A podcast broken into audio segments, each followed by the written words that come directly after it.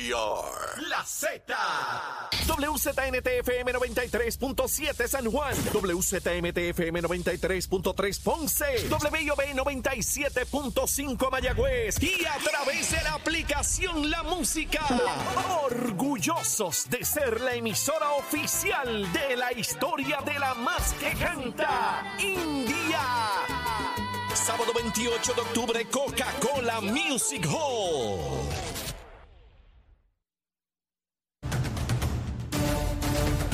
Y comenzamos nuestra segunda hora. Y si usted supiera cómo la comenzamos aquí en Nación Z Nacional, mi amigo. Y antes, mire, ya llegó aquí Jorge Colberg. Esto está bueno en cantidad. Pero antes, vamos a los titulares con Emmanuel Pacheco. Buenos días, Puerto Rico. Soy Emmanuel Pacheco Rivera informando para Nación Z Nacional en los titulares. Ayer miércoles, el exsecretario del Departamento de Educación, Elise Ramos Paredes, confirmó que hizo gestiones para que el exsubsecretario asociado jo- Héctor Joaquín Sánchez fuera reinstalado, reinstalado, debo decir, en su puesto de carrera como maestro paisajista tras renunciar a otro cargo de confianza en el gobierno, pero que nunca recibió respuestas. Al respecto, el gobernador Pedro Bielovisi dijo: no hay nada irregular en ese asunto en lo más mínimo. En otros asuntos, luego de que el director ejecutivo de la Administración de Servicios y Salud, eh, debo decir, de Servicios de Salud y contra la Adicción, AMSCA, Carlos Rodríguez Mareo, mostrara un comportamiento destemplado en medio de una entrevista televisiva que levantó cuestionamientos sobre su carácter, el gobernador Pedro Pierluisi defendió al funcionario e indicó que no lo despedirá. Por otra parte, el, el presidente de la Universidad de Puerto Rico, Luis Ferrao Delgado, solicitó el martes mediante, la, mediante carta la renuncia del rector del recinto de Arecibo, Carlos Andújar Rojas, quien enfrenta denuncias de acoso laboral y hace casi un mes es objeto de una querella por parte de la Oficina de Ética Gubernamental por presuntamente utilizar vehículos oficiales para beneficio personal. Hasta aquí los titulares, les informó Emmanuel Pacheco Rivera. Yo les espero en mi próxima intervención aquí en Nación Z Nacional. Y usted sintoniza a través de la emisora nacional de la salsa Z noventa y tres. Hablándole claro al pueblo. Nación Z Nacional, soy Leo Díaz. Buenos días a todos. Leo Díaz, en Nación Z Nacional, por la Z. Y comenzamos aquí nuestra segunda hora en Nación Z Nacional. Les habla Leo Díaz. Estamos a través de Z noventa y tres, la emisora nacional de la salsa, la aplicación La Música y nuestra página de Facebook de Nación Z. Y ya está aquí el amigo Jorge Colberg. Jorge, ¿cómo tú estás? Saludos, Leo. Buenos días para ti, para los amigos radioescuchas de Z noventa y tres. Siempre un placer. Saludos a Pacheco. Ya. ¿Cómo andan los asuntos? ¿Todo en orden? Chero. Todo muy bien, todo muy bien. Mira, Jorge, te vi anoche en un programa de televisión que veo todos los días. Este, a veces estoy de acuerdo, a veces no, como, como es la vida, ¿no? Claro. Este, pero me pareció muy interesante la dinámica con relación a este debate que, que, que toma distintas dimensiones en torno a la reconstrucción, los fondos que están disponibles, la manera de accesar a ellos y cómo parecen haber tantas opiniones, o sea, tantas opiniones como personas tú le preguntes, ¿no? Claro. Y todo el mundo sobre un mismo asunto tiene visiones, incluyendo alcaldes de, incluso al interior de un mismo partido. Así es. Este, en definitiva, yo, yo veía las expresiones de Tato eh, García Padilla, que me, que me parecían de las personas más centradas que yo he visto discutiendo este tema, porque él reconoce la complejidad de esa burocracia federal que están casi todo el mundo de acuerdo que la burocracia federal es peor que la estatal, mm. eh, pero decía que sí, que se pueden lograr unas cosas, pero requiere un esfuerzo dramático de, del funcionario, en este caso el alcalde. Y él decía que donde él ha encontrado la mayor dificultad es en la interpretación sobre la regulación que puede dar C O R tres y FEMA, que en un momento era álgida esa, esa discusión que se ha ido mejorando, pero es evidente que todavía hay algo que, que arreglar.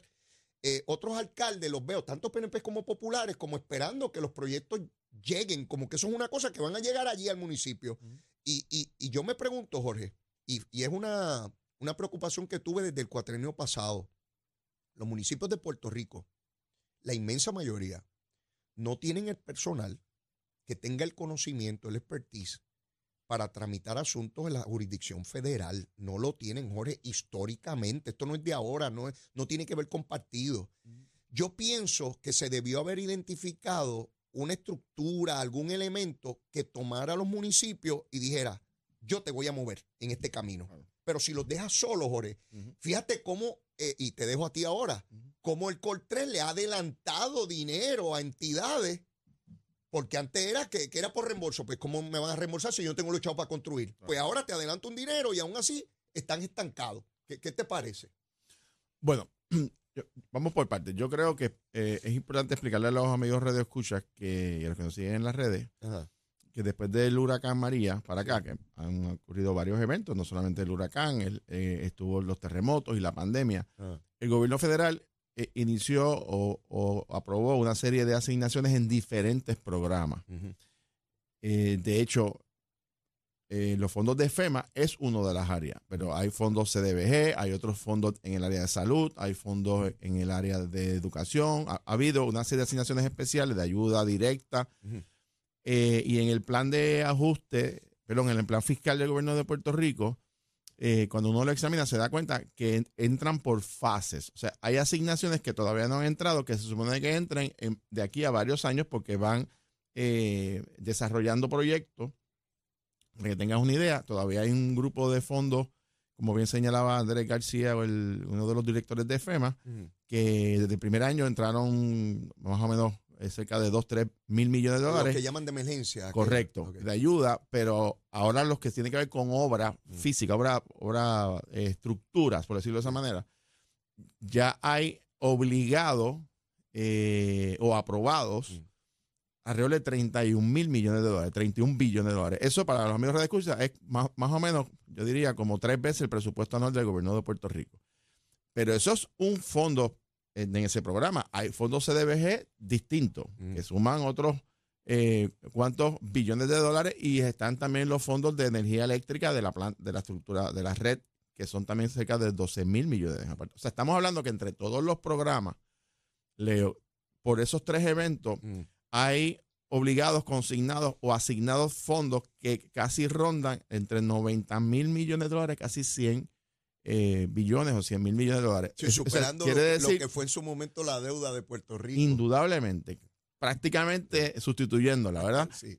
Ah, claro, hay fondos que entran hasta el dos mil treinta y cinco. Uh-huh. Esto es importante porque hay otros programas que continúan por un número de años. Muy bien. Dicho eso, eso no quiere decir, y aquí quizás donde viene la primera confusión, ajá, que los, los fondos obligados quiere decir que están desembolsados. Es decir, que usted ya los utilizó, los gastó, hizo la obra. Eso no. En el caso, por ejemplo, de esos treinta y un mil millones de FEMA, mm, que incluye ayuda directa, y también de los fondos iniciales de reembolso, se han, eh, eh, se han ya desembolsado, hablando de la redundancia, alrededor de entre siete mil a ocho mil millones de dólares. Okay. O sea que son más o menos, estamos hablando... Eh, aproximadamente cerca de un veinte y pico por ciento de los fondos. Quiere veintidós, veintitrés por ciento de los fondos. Quiere decir que el, el, el resto de los fondos, la mayoría de los fondos, todavía no se ha desembolsado. Está asignado, mm, está ahí, en, en algunos en Puerto Rico, otros en Estados Unidos, pero el dinero se desembolsa según se desarrolla el proyecto. ¿Qué fue lo que es, explicó Manuel Lavoy y un poco la, el alcalde García Padilla? Que al principio de lo, los primeros años, la exigencia de que eran fondos por reembolso quería decir que el municipio tenía que poner el dinero primero y entonces una vez terminara y se auditara ese proyecto, se le devuelve ese fondo. Uh-huh. Y eso es una regulación federal ordinaria. ¿Cuál es el problema? Que muchos de los municipios en Puerto Rico no tenían la capacidad económica, no tenían el dinero, tenían una situación, ¿verdad?, muy complicada presupuestaria. Hay cerca de cuarenta municipios casi a la quiebra que no tenían ese dinero para iniciar el proyecto y que fuera entonces reembolsados por el gobierno federal. Que es como funciona en los Estados Unidos. Correcto. Y en cualquier jurisdicción que no tiene el asunto de quiebra que tenemos nosotros, pues ellos tienen los dineros, construyen, le auditan y me devuelven los chavitos. Correcto. Ya está. Entonces, como bien explicó el, el director del C O R tres, en un momento dado el gobierno de Puerto Rico finalmente logra que FEMA cambie sus, eh, sus normas, su regulación y establece Eh, una ventana en el sentido de que los municipios bajo ciertas consideraciones y bajo eh, ciertos requisitos mm. pueden entonces pedir un adelanto de ese reembolso porque no tienen la capacidad económica hasta un noventa por ciento de la, de, la, de la asignación para ese proyecto, que fue lo que explicó el alcalde de Coamo. Que la, que la situación sobre ese adelanto es única, no tiene precedentes. Correcto. Porque es la primera vez que FEMA Correcto. Autoriza adelanto de dinero. Correcto. Eso no había ocurrido antes Correcto. Bajo ninguna situación en los cincuenta estados. Porque hay que recordar que nuestros municipios, al igual que el gobierno de Puerto Rico, aunque estamos ya, gracias a Dios, casi en una etapa final, pero estamos bajo un proceso de reestructuración de su deuda, claro. eh, la situación precaria a nivel uh-huh. eh, fiscal. Aquí es que viene la parte que tú acabas de señalar al principio, que es la clave. Cuando a los municipios se les autoriza a iniciar un proceso de pedir las autorizaciones para los adelantos, uh-huh. no todos los municipios tienen el expertise, el sí. conocimiento, el personal eh, para poder cumplir con las múltiples exigencias que todavía exigen las agencias federales. Pero tenemos que recordar también que el, el gobierno federal, como el gobierno de Puerto Rico, se tiene que asegurar que ese dinero se utilice correctamente. Claro. Así que va a haber siempre reglas y requisitos. Sin y el duda. Municipio que no esté listo, que no cumpla, se puede quedar rezagado. Claro, el, el, el choque, y un poco lo vimos ayer, ¿verdad? Y lo hemos visto en muchos programas de radio y televisión, es que las versiones son distintas. Mm-hmm. Hay municipios que dicen, a mí no, yo no tengo ninguna obra. Otros dicen, bueno, yo tengo una parte. La realidad es que cada municipio tiene una realidad particular dependiendo de su situación financiera, de su capacidad de cumplir con los requisitos de FEMA. Tú dijiste otra parte importante. Eh, se supone que se creará un organismo para facilitar y llevar de la mano a los municipios. Eso se supone que sea el C O R tres. Lo que pasa es que el C O R tres pues, te ayuda, pero también el municipio tiene que tomar sus propias medidas eh, y es un asunto también gerencial y de administración. Y aquí es donde yo pienso que ha habido el desfase, Leo, y es que Eh, si tú quizás le preguntas a, a las mismas entidades, a los mismos, como son fondos distintos mm. y bajo diferentes agencias, tú no tienes un cuadro claro de individualmente de cada uno de los setenta y ocho municipios de cuál es el estado, cuáles pueden cumplir con equis y programa. Uh-huh. eh, y es aquí en donde el gobierno de Puerto Rico eh, eh, incluye también en algunas áreas eh, se aprobó legislación a nivel local porque sí requería asignaciones eh, de pareo inclusive. eh, Es ahí en donde yo creo que no, no está la información clara para los ciudadanos de cuáles cuáles son los proyectos en mi comunidad o en mi municipio y cuál es el, ¿verdad? Dónde, en qué etapa está. Eso corresponde a los propios municipios, al C O R tres, a las agencias que tienen, que tienen eh, a su cargo eh, atender estos, estos proyectos. Y ese yo pienso que ha sido el desfase, una, de, de, una, un de, problema de, de atraso por la burocracia, pero a la misma vez no ha habido una comunicación efectiva y donde la gente se siente que eh, pues no ve, cuando nos dicen que no ven la obra, Leo, yo creo que también que es que también tenemos otra realidad que no hemos discutido, que es en el área de vivienda pública y de, y de la reestructuración de las viviendas afectadas. Mm. Como tú bien señalaste, los fondos de reconstrucción no es para, no es para iniciar una obra nueva no, que se están no inventando. Es para, es para ayudar a aquellas casas o estructuras que sufrieron daño. Así es. Pero todavía hay gente que todavía en sus casas Eh, no, han, no han tenido eh, ayuda, por ejemplo, porque, bueno, hay algunos casos donde es que no son dueños de la propiedad. Eso es otro problema bueno, que tenemos. Mi, mi hija está estudiando en New Orleans y me envía fotos de toldos azules por Katrina. Por Katrina. Uh-huh. O sea, eso fue hace un montón de años. Uh-huh. Y hay problemas como ese. Uh-huh. No soy titular de la propiedad. Exacto. Y la ley obliga que yo tengo que ser el dueño. Si no, no pueden darme uh-huh. la ayuda. Y eso, uh-huh. eso hay que explicarlo. Pero déjame ir un poco atrás, Jorge. De ordinario, las estructuras gubernamentales municipales, la inmensa mayoría, son estructuras muy frágiles. Así. Son estructuras con un personal básico que atiende obras públicas, atiende Gestart, atiende... Eh, al ciudadano, quizás tenía un C D T en algún momento. O sea, son unas estructuras rudimentarias en su inmensa mayoría. El personal que se necesita para tramitar este tipo de, de, de gestión pública es de, de un personal altamente técnico, uh-huh. que no tiene ninguna otra utilidad en el municipio a menos que haya este tipo de situación de emergencia, porque uh-huh. no, de ordinario tú no estás pidiendo ese tipo de dinero, ni, claro. ni eres acreedor, ni, ni puedes accesar ese dinero. Claro. Cuando yo te hablo de, de que había que crear una entidad, es algo más que el C O R tres. El C O R tres fue una entidad supraestructural que ayudaba a canalizar ese dinero. Pero fíjate lo que hace Lavoy. El que quiera venir acá, que venga, yo lo ayudo. Pero Lavoy no puede take over. Él claro, no puede meterse, entrar al municipio claro. y decirle, no, no, mira, alcalde, definitivamente usted no puede. Claro. Y usted no tiene personal. Y aquí yo traje mis tropas. Y esto es lo que vamos a hacer. Claro. Uno, dos, tres, cuatro. Él no puede hacer eso. No claro. está facultado en ley. Claro. Entonces tú tienes al... Jorge. Tú y yo estamos viejos ya. Hay alcaldes excelentes. Pero hay alcaldes que es para pa lo pa tradicional, enterrar los muertos y recoger la basura, mm. porque no tienen más capacidad que eso. Esa es la verdad. Y yo me enfrento a eso viendo el desasosiego que se crea en la discusión pública de que no está pasando nada, cuando, por ejemplo, esta mañana yo escuchaba a la voz y, me, y decía, ¿usted sabe lo que es meterle cincuenta millones de billetes a una estación de bombeo de la autoridad de acueducto y alcantarillado que le va a dar agua a miles de personas, pero eso no está en medio de una comunidad, eso está en un sitio aislado, porque eso no se hace para, para aguas tratadas, tú no, tú no haces eso en una urbanización, eso apesta, eso está por allá lejos. Tú le metes cincuenta millones, nadie vio los cincuenta millones eso, pero son cincuenta millones para darle agua a medio mundo, ¿ves? Así que Esta, esta discusión que se torna, ¿verdad? Y entra la política, ya estamos en año preelectoral y todo el mundo quiere decir veinte cosas, cada alcalde quiere decir que eh, eh, no es culpa mía, si algo no está pasando aquí no es culpa mía, siempre es alguien allá afuera, nunca es él, ¿verdad? Uh-huh. Este, yo pienso que se falló en el inicio, atrás, atrás, cuando no se viabilizó y no se identificó, y yo vi el gobernador que ya empezó a decirlo, bueno, es que hay alcaldes y hay alcaldes, ¿verdad? Uh-huh. Empezó a hacer la diferenciación, eh, porque yo veo a Tato. El mismo alcalde de Villalba te dice, no, lo que se han hecho son proyectos pequeños, excepto yo. Dice, excepto yo. Entonces manda dos proyectos grandes que cada uno costó seis o siete millones. Pues lo logró porque él tuvo la capacidad de moverse y lograrlo. Otra cosa que veo de los alcaldes, no es que no requieren muchos permisos. Bueno, requieren los permisos que son, ¿verdad? Porque para hacer un puente, Jorge, no hay que hacer un estudio de suelo. Uh-huh.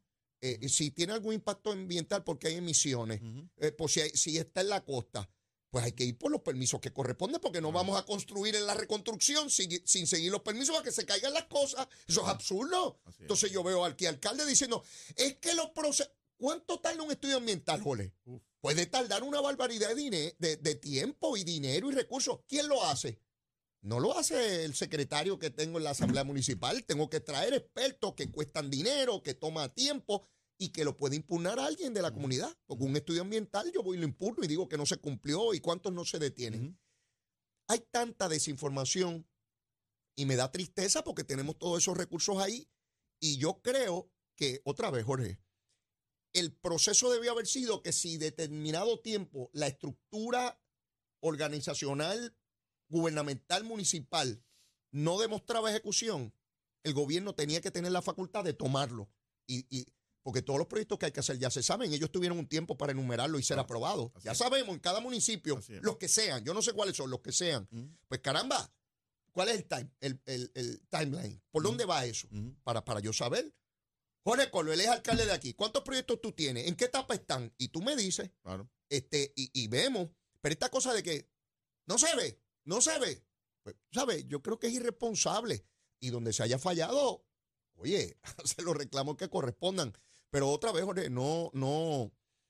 Yo veo municipios aquí que por las personas que están al comando, P N P y populares, Jorge, no va a haber mucho éxito. Porque no tienen, no tienen. Hay alcaldes que piensan que, que va a venir alguien de San Juan y me va a construir esto aquí. Va a venir alguien de por allá. No tienes que ser tú.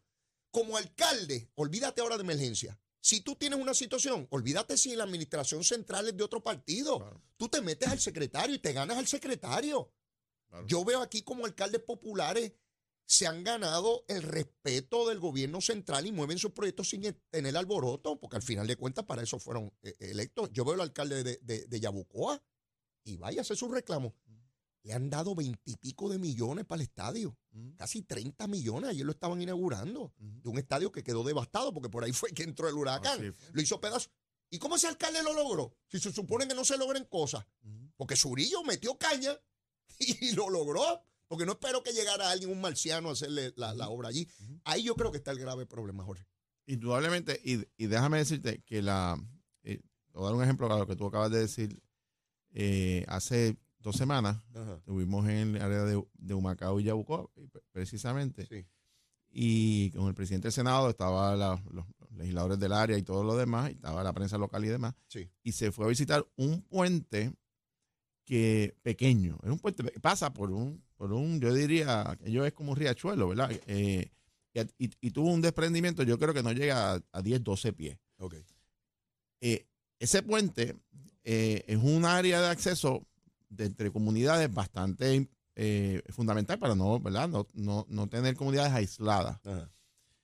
La inversión, creo que era una inversión mínima, trescientos cincuenta mil dólares aproximadamente que se necesitaba del Federal Highway, de la, de la Agencia Federal de, de Carretera. De carretera. Eh, y había que liberar los fondos. Ajá. Pero, ¿qué sucede? Bueno, que, lo que tú acabas de decir, eso pasa, esos, los pilotes, por decirlo así, o la estructura está sobre un cuerpo de agua, aunque pequeño, mm. pero hay, ahí tiene que haber una inspección de ver qué, qué efecto tuvo sobre la estructura, si hay que hacerla, o sea, reconstruirla completa o simplemente una parte. O sea, que tiene que tener unos ingenieros que vengan a hacer. Y eso, ese proceso pues ya se ha hecho. Se ha tardado muchísimo, ¿verdad? Pero ¿por qué? Bueno, porque parte de las exigencias para transferir los fondos que tienen que estar las certificaciones de qué exactamente es lo que se necesita en ese puente. Ese es un, un proyecto, proyecto de un puentecito. Ajá. Que honestamente tú lo cruzas caminando en treinta segundos. Sí, sí, sí. Imagínate, ¿verdad? Unos proyectos como tú sí, hablas de, de infraestructura, acueductos y demás. Yo, yo lo que pienso es, Leo, que el, el gobierno... Cuando me digo el gobierno, me refiero también al gobierno central, pero también a los municipios. O sea, el, el, las entidades públicas, como hay una gran cantidad de programas con reglamentaciones distintas. FEMA tiene una, sí. Los fondos C D B G son otras, vivienda tiene otro, uh-huh. eh, en ayudas para obra pública. Eh, tú diste en la clave, hay que lograr que los municipios tengan el asesoramiento Eso. técnico que sea necesario. Y voy más lejos, porque me consta que sé de municipios en donde... Cuando ha habido subastas desiertas, esa es otra, Ajá. han creado sus propias estructuras. Recuerden que los municipios, por, código, por el código municipal, pueden crear lo que se llaman corporaciones municipales. Ajá. Así que una corporación municipal, por ejemplo, para desarrollar un pequeño proyecto de obra pública, para no tener que depender de una agencia, pues pueden hacerlo los, los municipios. Eh, eh, y si tú no tienes, si tienes subastas desiertas, puedes hacer licitaciones directas. O sea, también hay alternativas, que tú dices también. O sea, también depende de la voluntad del, sí. del funcionario, porque si no, sí. o sea, si, si, se, si se recuesta a quejarse, eh, bueno, pues se, no, no se va a mover la rueda. Nada. Eh, en el caso de, de, de Yabucoa, los estudios indicaron que el estadio no era rehabilitable, hubo que eliminarlo completo, lo tuvieron uh-huh. que tumbar completo para uh-huh. hacerlo nuevo. Claro. O sea, pero eso no es una determinación que el alcalde miró y dijo, ah, no, yo sí. lo quiero nuevo. Claro. Tiene, tiene que haber las justificaciones, porque claro. si no, no te desembolsan el dinero. Claro. Hay, hay, por ejemplo, ha habido casos en donde todavía quedan, en Puerto Rico, casas con todos los azules, mm. ¿verdad? Mínimos, pero todavía quedan. Y, y el planteamiento viene de que, ah, no se ha hecho nada en esa casa. Bueno, pues la, la realidad es que no sé si en todos, ¿verdad? Pero en muchos de ellos hay un problema de titularidad, mm-hmm. que son personas sí, que sí. no son dueños de esa propiedad. Y eso es uno de los requisitos federales. De las agencias federales. ¿Qué alternativa eh, habría? Bueno, pues te habría que examinar si el gobierno de Puerto Rico puede legislar para dar algún tipo de autorización, pero el problema de esto es que entonces tienes que pedirle permiso al gobierno federal para ver si te van a reembolsar ese dinero y si el municipio tiene la capacidad económica para asumir ese costo o el departamento de la vivienda. Bueno, pues ese es otro rollo, ¿verdad? Como decimos. Sí. Así que hay unos issues técnicos, hay unos issues eh, eh, reglamentarios, hay unos issues también de falta de, de peritaje en muchos municipios. Eh, y lo importante, Leo, que yo creo que es el deseo del país, es que tienen que sentarse a dialogar y, e identificar esas áreas, como bien lo hicieron con el asunto de lo, del desembolso eh, inicial uh-huh. eh, o el adelanto hasta un noventa por ciento, que se pueden ir corrigiendo sobre la marcha. Yo por lo menos, lo que yo he visto de los directivos de FEMA, eh, por lo menos la, la, el nuevo grupo que ha estado en los últimos dos años, eh, están mucho más dispuesto eh, a colaborar, particularmente, Leo, uh-huh. quizás esto la gente no se ha dado cuenta, porque los directivos principales de FEMA que están aquí son puertorriqueños.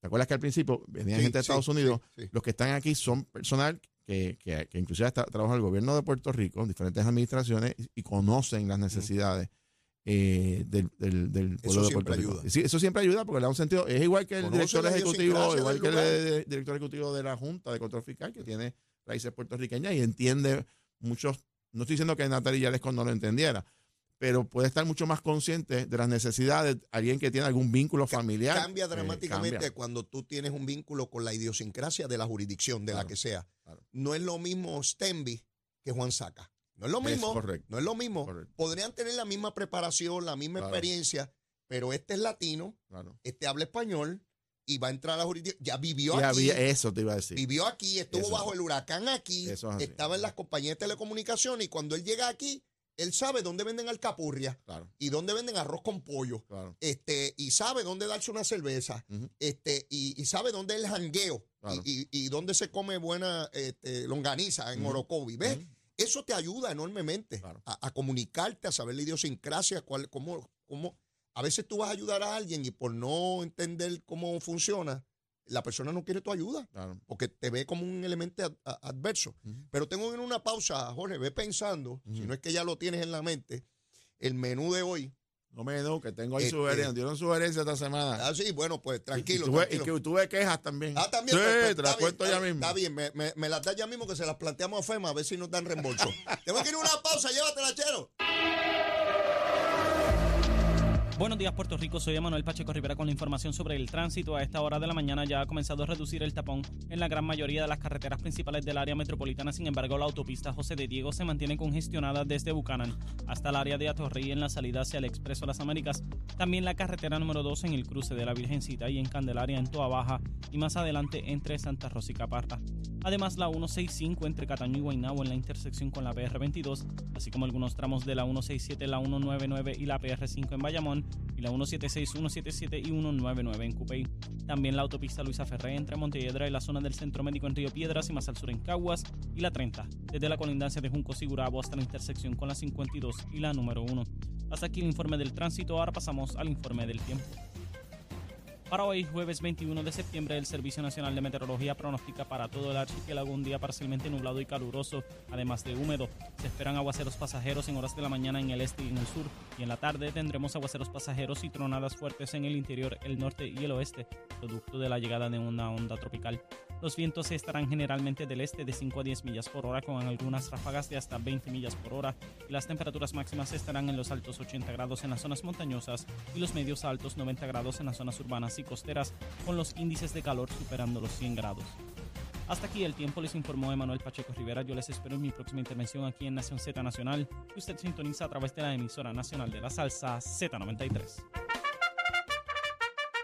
Llegó a Nación Z la oportunidad de convertirte en millonario. Con las orejitas del caballo, Alvin Díaz. Alvin Díaz. Directamente del Hipódromo Camarero para Nación Z.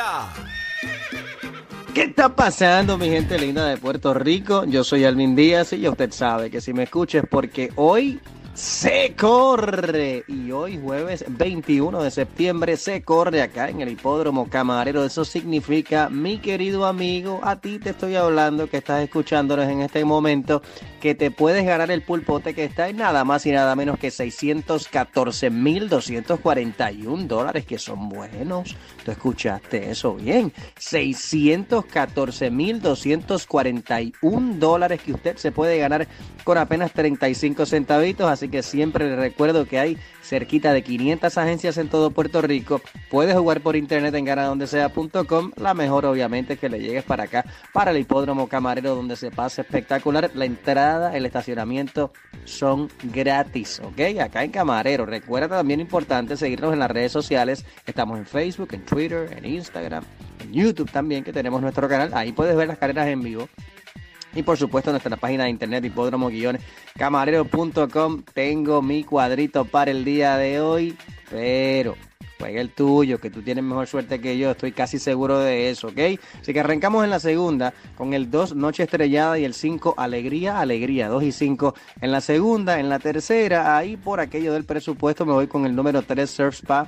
Sola, el tres sola en la, en la tercera. En la cuarta, el número uno, Conclusive. El número siete, Señor Testaferro, uno y siete en la cuarta. En la quinta, Ejemplares de Reputación Dudosa, ahí me voy con el número ocho, No Mi Culpa, y el número diez, Democracy, ocho y diez en la quinta. En la sexta, ahí voy a colocar el tres, Flor Perfumada, el cinco, Aluma, y el número ocho, Irma María, y cierro entonces en la séptima con el número uno, Munigans, solita. Esa carrera está dura, dura, dura, súper interesante. Cierro el pool ahí y me voy con el número uno, Munigans, por cuestión de presupuesto. Así que ya sabes, juega tu cuadrito, que usted tiene mejor suerte que yo, y recuerde que hoy, jueves veintiuno de septiembre, se corre en Camarero.